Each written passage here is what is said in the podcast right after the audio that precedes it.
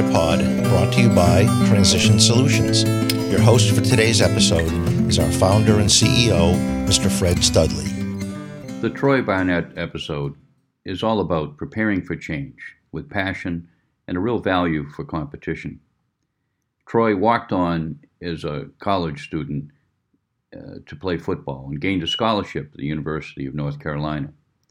He was a free agent and walked on to the New England Patriots and played football successfully for over five years. He continued his interest in computer technology. Uh, Coach Parcells nicknamed him Laptop. An internship with Reebok and 10 years of employment there led him into a successful IT career at both Under Armour and SAP. Lastly, Troy's full career has been augmented by his role as a pastor, one of the more positive people we've interviewed in CareerPod. We know you enjoy. Uh, Troy Barnett, welcome to CareerPod. Thanks, Brad. Thanks for having me. Okay. Uh, well, Troy, uh, you've had a very interesting career.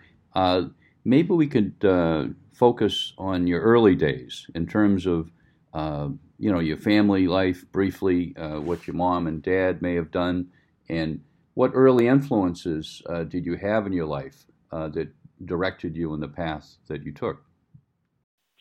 Well, for me, it was uh, dad was a career military, so he spent 23 years in the military.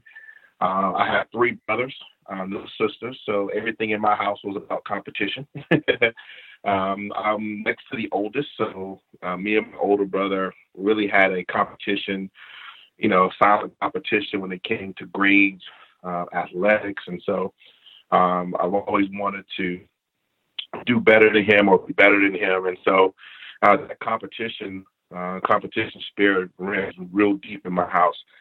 That's kind of the the, okay. the passion and the fuel that I have is, is really because of the athletic arena that I've, I've been in. Okay and that's uh, so important to have that competitive spirit. Obviously, in the career path you took. Uh, well, you played uh, NFL football. In just jumping ahead, uh, uh, Coach Parcells nicknamed you "Laptop." Uh, so obviously, that's foreshadowing for some other things you got interested in later in your life. So I'll just let that hang for a minute. when did you first start playing football? Were you a late a comer when it came to football? No, my dad had us in uh, starting with Pop Warner uh, at the age of seven. Um, so we started playing Warner in Washington D.C. Uh, and played sports every year since. And so it was a huge part of our life. We, that was every Saturday practices after school. Uh, so football was just uh, that was our thing. Okay, and uh, we we grow in different spurts. Uh, uh, many people that play defensive line in the NFL started as a halfback. Uh, what what was your first position you played? Uh, for me, I was a. I've always been a kind of a big guy. I was a lineman or an outside linebacker and, in you know Pop Warner. But like you said, I mean, I did hit a growth spurt. I left high school. I was maybe six one, maybe 215. Uh, by the time I came back after my freshman year, I was six five, uh, 275. Ended up being uh, six six, about 295, um, and then about another six months from that. So I kind of hit a growth spurt once I left high school. So I went from at, at North Carolina, I was outside linebacker. I went from being an outside linebacker to a defensive lineman. So did hit a little bit of a great growth spurt late in life, but uh, uh, that kind of what led me to um, be a defensive lineman. All right, we won't talk about the fact that you're probably losing height now as we shrink as we get older, but we won't we won't focus on that. Uh, I'm actually getting bigger. That's my problem. okay. Well, how about uh, uh, you know for people listening, and, and there's a very small percentage of listeners uh, a lot of people are into athletics as, as young teenagers and beyond, but the percentage that play Division One football, and then on top of that, the number of people that have a, a career in the NFL is very, very small. But let's just make some assumptions. If if you had a, a competitive athlete you were talking to in any sport, uh, what general advice would you give uh, to an athlete? Have a plan A, a plan B, and a plan C. Okay. Uh, because uh, sports, it, although it is a great way to to make a living, um, statistics will show that the average lifespan in any of the sports is not really long enough to have a career to the point where you you can be able to live off one the rest of your life, what you make financially. So you got to have something else that you can fall back on, something else that you can do uh, outside of sports. And so for me, I would say make sure your grades are good. Make sure you have a passion when it comes to something in in the, in the um, academic field, and make sure you're pursuing your passion at the same time uh, of, playing sports. Okay, that's good advice. Uh, I think we've all known people that have a, a singular focus and passion. And while it's to be admired, uh, it may have a, a, beginning point and end point, and then without any preparation, they can uh, drift without uh, any focus. So that's a, a good point. Uh, I would, Fred, um, bring up a good point. I'll share this story. There were some guys that in training camp in New England that when they got that knock on the door, they basically broke down and cried. Right. Um, because they didn't know what they were going to do next. They didn't finish their degree, had the, the possibilities, and they really thought that football was going to be their their, their focus. Uh, for me, if I got cut, I was okay. Uh, I was going to go into the Secret Service. Yep. I had had my interview, um, so I had a plan B. Yeah, and I, I think you probably uh, did it a different way in that I've long contended for athletes uh, if they're playing at the, uh, the college level or they're fortunate to go into the pros, uh, there's pretty much anybody they want to call for a networking meeting, they'll get the meeting uh, because they have the rep and the pedigree and the network and relationships. However, after you get cut, it's amazing, I suspect, how many people won't return your phone call uh, because so you don't have that so many.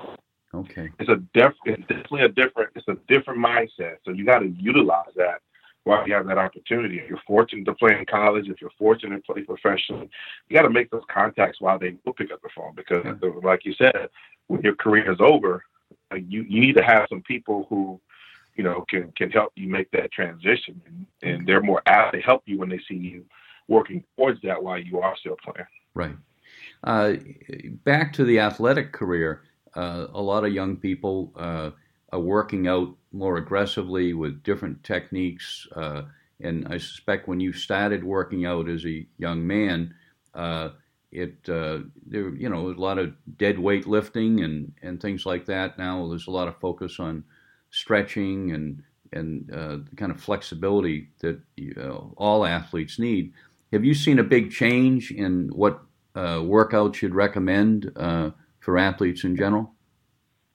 I think you hit it right on the head when you said that flexibility, that speed, um, qu- uh, quick starts, agility, flexibility is, is so important. You know that they're they're making athletes faster and stronger every year. Uh, so, you know, you look at the combines and you got you know 300 uh, pound linemen running you know four eight forties. You know that's just just crazy when you think about it. Um, and so they're going to be constantly this, uh, you know, they're always going to be guys faster and stronger than you. So any edge that you can get from flexibility, from a, mentality and study and, you know, anticipation, all those things play into, um, play into your, into your skills. So I think more importantly, that quick start, that flexibility, that um, anticipation is, is, is so important. Okay. How about uh, mentors you had throughout your life? You mentioned your father. Uh, any mentors of, of, particular note when it comes to your athletic career or in general, uh, whether it be a teacher a, or whatever? Oh, my, yeah. I had a lot of high school teachers that really impressed me. Uh, one was um, one of my basketball coaches, Coach Merritt. I remember he he if our grades were not where they needed to be, would show up for basketball practice and we would basically the whole basketball practice studying and make us bring our books. He would shut down the gym. He felt it was so important, and I think I learned it from him at that point that you know you really got to make sure your your academics is, is important because you know that sports can be here today and gone tomorrow, but education they can't take away from you. Right. And so he was a strong mentor, had great coaches, and Coach Phil Paget, and um, you, you know who are just really who loved to push you uh, to uh, to be better. Uh, my strength coach in uh, at Carolina, you know, even though I was a walk on there, he never treated me any differently. Um, and you know, when I earned my scholarship after two years, and when I got to the NFL, my strength coach um, was the first person to send me a letter, a handwritten letter, told me how proud of me he was. And at that time, he was a strength coach at uh, the Denver Broncos. Okay. Um, so I mean, just guys that you know, guys that I played with uh, were great mentors. Obviously, uh, Coach Parcells was was, a was a great mentor, and I'm still to today, you know, I can call him or text him at any point in time, and he'll respond. So I mean, it's just you know, those things are invaluable. Well, that's good. And uh, for younger athletes, uh, the whole you know, normally we talk about management style or uh, you know the typically the type of direction that you can prosper in in a in a uh, athletic coaching environment for all sports. What what's the best style that you thrived under in terms of the coaching style uh, the person had? Up front, in your face. Here's what it is. I didn't like, you know, I've had fortunate with, with coaches who just said whether you were doing well or whether you're doing bad and what you needed to do. You know, there was no sugarcoating. There was no, it wasn't personal. It was, you know, basically giving you the tools to be successful, and you had to figure out how you're going to get it done. Mm-hmm. Um, so I love that style. Uh, even even on the business side now, I'd rather for you to be upfront with me and tell me where you feel I need improvement uh, to make me think that I'm doing well, only to find that I'm not. So I love that, you know, collaboration, that teamwork, that accountability, the things that made you a, made made us great athletes. I love that type of mentality in the business world. Well, yeah, that's the kind of transferability of that uh, uh, skill set. How about uh, a direct question? Have you ever had a bad coach, not naming names, and what did you or what can you recommend others uh, do when they're in that situation uh, to overcome it or to just work around it, if you will? I will tell you this coaches have jobs too.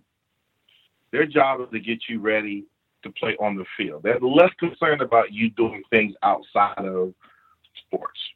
And so I've seen some coaches tell some players that, you know, if you don't come to the gym and you don't do this, that, or the other, you won't be here next year. And if you don't focus on this and you try to do other stuff in the business world, you're not going to have your job next year. So I've seen that done, but I didn't care too much for. Yeah. Um, and so the player has to be able to weigh that. The athlete has to be able to weigh that and understand that those coaches sometimes will tell you things that's going to help them.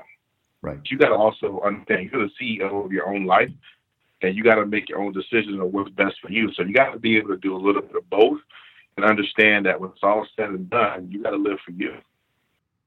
Yeah, that's a good point, and I think it's very transferable into any occupational group that you have to weave in the the obligation to, to work hard and do what uh, laid out for you, but also uh, it used to be not in vogue to be self-interested, but now it's imperative that you drive your career and you look at those other options. So that's that's a, a point whether you're in athletics or in private industry.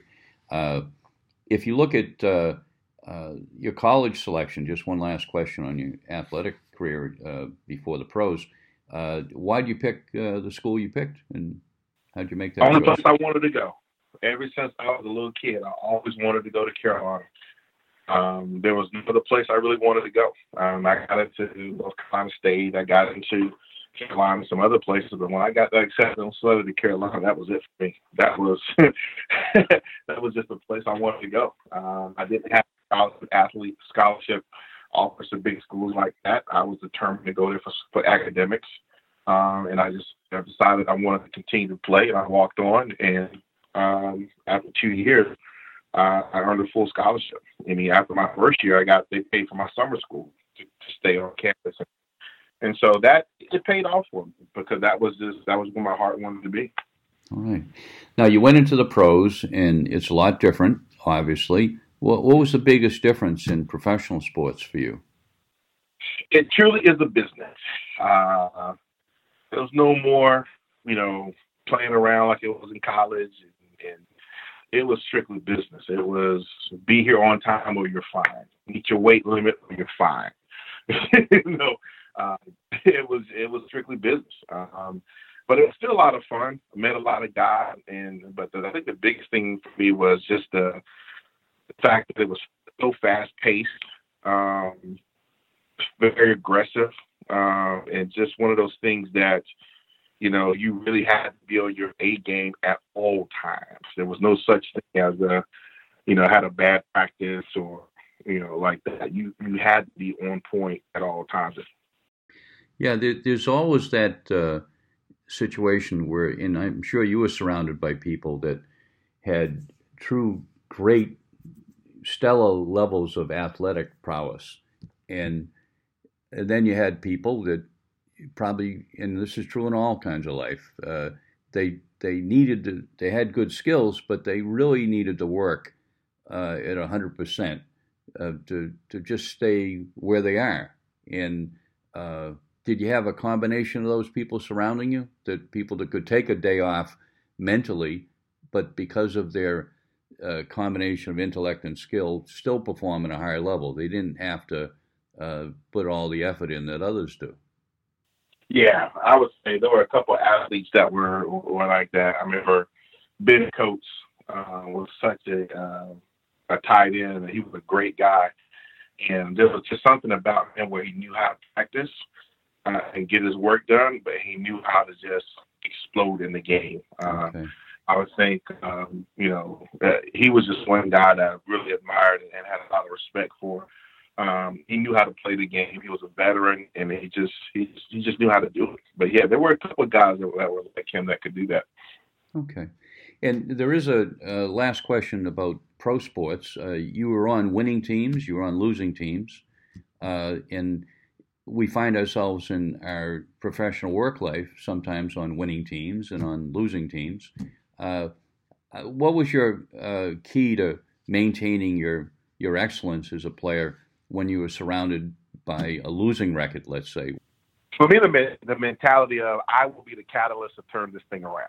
That my performance, my push, my drive, my ambition if we're not if we're on a losing team, we're gonna we're gonna turn this thing around, and people will be talking about what we were able to do to fix this. Um, you know, like Carolina, they had just came out their uh, their first, their last one in ten season, and when I got there as a redshirt freshman, they, we went one in ten again, and I was determined that with my work and other guys with us that we were going to turn that around. And by the time we left, um, my junior senior year, we went to two straight bowl games, uh, and then Carolina went to like eight of next eight years of bowl games. And so we we were credited for turning that turning that that uh, that team around. And now our coach Brown, who was there, is now back at Carolina. So I'm pretty excited about that to see. Good. Hopefully, he can do that. Hopefully, can do that again. okay. Now, with the pro level, you've already said it's a business, so there's less um, I suspect there's less emotion, you know, connected to it because you don't have cheerleaders for coaches uh, in general. Uh, you probably, if, if, I'm correct, you probably worked uh, with the Patriots and other teams, some that had winning records and others that didn't. Uh, at a pro level, uh, any differences in terms of how you approach it or uh, challenges? No, it's really the same mentality. Nobody likes to be a loser. Uh, nobody likes to be on a losing team, and so Pete, when you're surrounded by people who are like that, I mean, you you, you press yourself and you find ways to get better. You find ways to challenge each other to get better, and so it's always that mentality of this is where we are right now, but with a little bit of work and some perseverance, this is where we could be.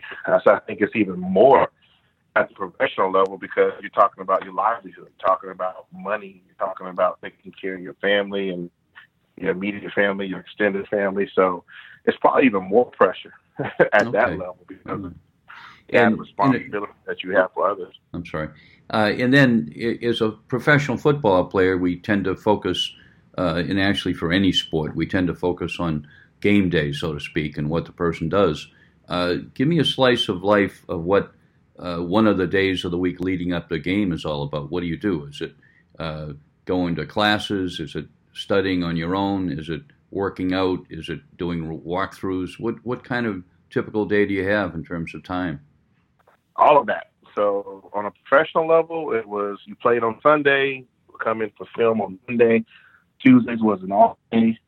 Wednesday was you know full pads, practice, plus meetings and film. Thursday was full pads and meetings and films. Friday was maybe just uh, helmets, and then Saturday was a travel day or walkthrough um, for Sunday. So it was, um, and as you played longer into the season, those times would vary, and what you did was based off of the wear and tear on your bodies and who's hurting that kind of thing. Right. So your time was pretty much taken up, and on the college level, we had no time. it was a, it was all day. And classes had to be done by one o'clock. Then you'd be in meetings. You had to have lunch, and you'd be in meetings starting around two. You'd be out on the field between uh, three and six, seven thirty. Between six and seven thirty, you had to eat dinner. Seven thirty and nine thirty, you were in study hall. So. Wow. Um, it was there was no break.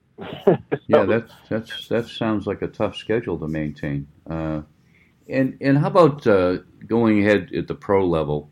Uh, what's the most frustrating part of a job? We all know about the glory. You know, you meet great people, you get interviewed, you're being cheered by tens of thousands of people. Uh, what's the biggest frustration about being a professional athlete? I think the most part is, you know, people, everybody knows who you are. Um, so there really is no real privacy, so to speak. Yeah. So everywhere you go, uh, people will know who you are, and you get the question, which is which is okay now. But sometimes when you're out with your family and you're out with your friends, you just kind of want to be kind of blend in. But I mean, that's a small price to pay. But there really is no downside to it. It's just a lot of work, but it's a kid game, and it's yep. a lot of fun. And for us who've been playing it for years, you know, we wouldn't trade that for anything. Any uh, interesting or funny story you can recall? Yeah, um, the reason how I got my name laptop was uh, every summer that I was in New England, I was working in IT at Reebok. Uh, so I was that's why I was honing my skills in technology. And so one day, uh, his secretary was having some problems with her computer, so he comes into the office. I'm sitting at her computer running diagnostics on it and trying to, you know, get to speed up and fix some of the problems she's having. And so when Parcells walks into the office, he sees this, and he, ever since then, he asked me what I was doing. I told him. And ever since then, he calls me laptop. and so he, out on the field, he would call me that. Oh, that's he funny. Say, laptop He would say laptop gets thinking too much. Just react. Just react. All right. It's, and I'm sure there was no adjective before laptop when you missed a block or something not. like that. Okay. All right. Of course not. Not Parcells. okay. All right. Well, uh, what we're going to do now is uh, because of the uh, length and breadth of your career, we're going to now focus on your uh, IT background. And you've already talked about the fact that you had that interest. It was ongoing interest while you were in school and uh, when you became a pro. But tell us briefly about how you migrated from a professional athlete into a, a, a technical field in the kind of managerial role you have. Yeah, for me, uh, it was really, uh, I love problem solving. I like understanding something is broken is not something not working properly, then finding a way to get it fixed and get it operating the way it should. And so when I started uh, my career at um, Reebok, the first thing I did was my first summer I did a um, a track where I, I spent two weeks in six different areas, and IT was one of them. So that I came back the following year, and every year since, stayed after that, I stayed in IT because that spoke to me. Um, that ability to fix that ability to understand technology and emerging technologies uh, was important. So I spent, you know, 10 years after I got finished playing, uh, working there full time. Uh, got a chance to, to, travel the world doing technology. Um, you know, Hong Kong, Italy, Guangzhou, China. So it was a great aspect for me. Um, and then I came to Under Armour in 2007, spent 10 years there, uh, built out their EDI platform, uh, managing data, uh, transportation data going between our warehouse and our factories as well as to our customers. Um, and then they asked the last five years of that time I was there to really build out an HR technology platform to support uh, where the company is going globally from HR perspective. And so I built a team from scratch. Um, we managed 15 different systems, 40 different modules. And it's kind of what I'm doing today when I work for SAP. I'm considered a customer engagement executive where my main focus is cloud technology, cloud HR technology. And I work with a lot of big customers um, and helping them implement, uh, maintain, and adopt all the different technologies as they come out. So I'm really seen as a strategic partner and advisor in helping them get the most out of their platforms. Okay. Given your description, the same kind of passion you had for football, uh, I think, is, is self evident here when you're describing what you do. Uh, so you really have a high level of satisfaction in what you do now. Is that correct? Love what I do. love what I do. You know, a friend of mine once said, "It's never, it's not work when you love what you, what you do." And I've been fortunate to have to love every job that I've ever had in life, beginning back to working at McDonald's in high school. So yeah. I have no sad stories. I've had a great career and continue to have a great career. So I and I just love what I do, and I'm able to put that same passion that I had in sports into what I do uh, now. It, it's it pays dividends for me. And, and regardless of where a person started from, they don't have to be an athlete uh, to go into this world of of relationship. Uh, you know, manager in, in kind of an IT function. How, how would a person do it? Do they obviously have to get the depth of competence, but what kind of roadmap do they typically have to get where you are? Internships.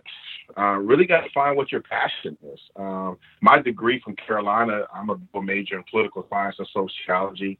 Uh, in 2017, I finished my MBA at University of Maryland uh, in, at College Park. Uh, but for me, it was uh, that it was when I found that technology and finding out that's what I wanted to do, that's what I pursued. So even though my degree is not in that, that's where my passion was. And so I think when people can match their passion uh, with the ability to take care of themselves through their passion, that's where the success.